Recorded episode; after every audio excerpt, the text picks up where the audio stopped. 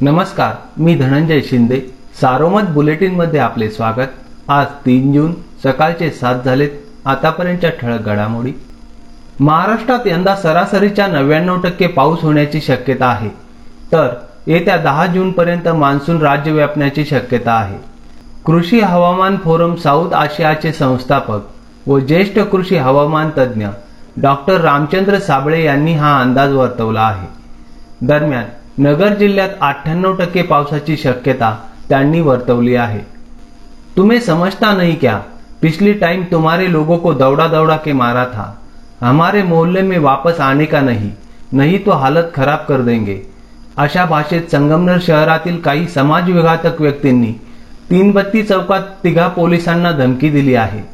या प्रकरणी पोलिसांनी अज्ञात तीन जणांविरुद्ध गुन्हा दाखल केला आहे. शहर सहकारी बँकेच्या बोगस कर्ज प्रकरणी डॉक्टर निलेश विश्वास शेळके याच्या विरोधात तीन गुन्हे दाखल आहेत.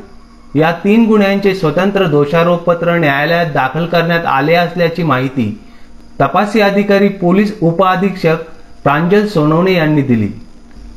राज्यातील दोनशे चोपन्न शहरांमध्ये वीज वितरण यंत्रणेच्या विस्तारीकरण व सक्षमीकरणासाठी सुरू असलेल्या एकात्मिक ऊर्जा विकास योजनेची कामे महावितरणने पूर्णत्वास नेली आहे.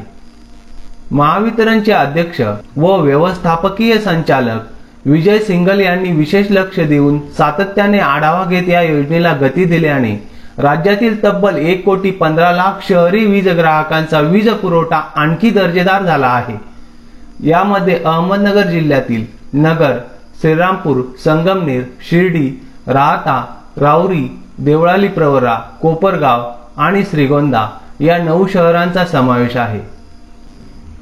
अहमदनगर जिल्ह्यात मंगळवारी उपचारानंतर बरे झालेल्या एक हजार आठशे पाच जणांना रुग्णालयातून डिस्चार्ज देण्यात आला. तर आठशे अठ्ठावन्न नवे करोना बाधित आढळून आले आहेत. मंगळवारी चौसष्ट रुग्णांचा मृत्यू झाला. जिल्ह्यात सध्या नऊ हजार आठ करोना बाधितांवर उपचार सुरू आहेत. या होत्या ठळक घडामोडी. सविस्तर बातम्यांसाठी वाचत रहा दैनिक सारोमत किंवा भेट द्या देशदूत डॉट कॉम या संकेतस्थळाला. नमस्कार.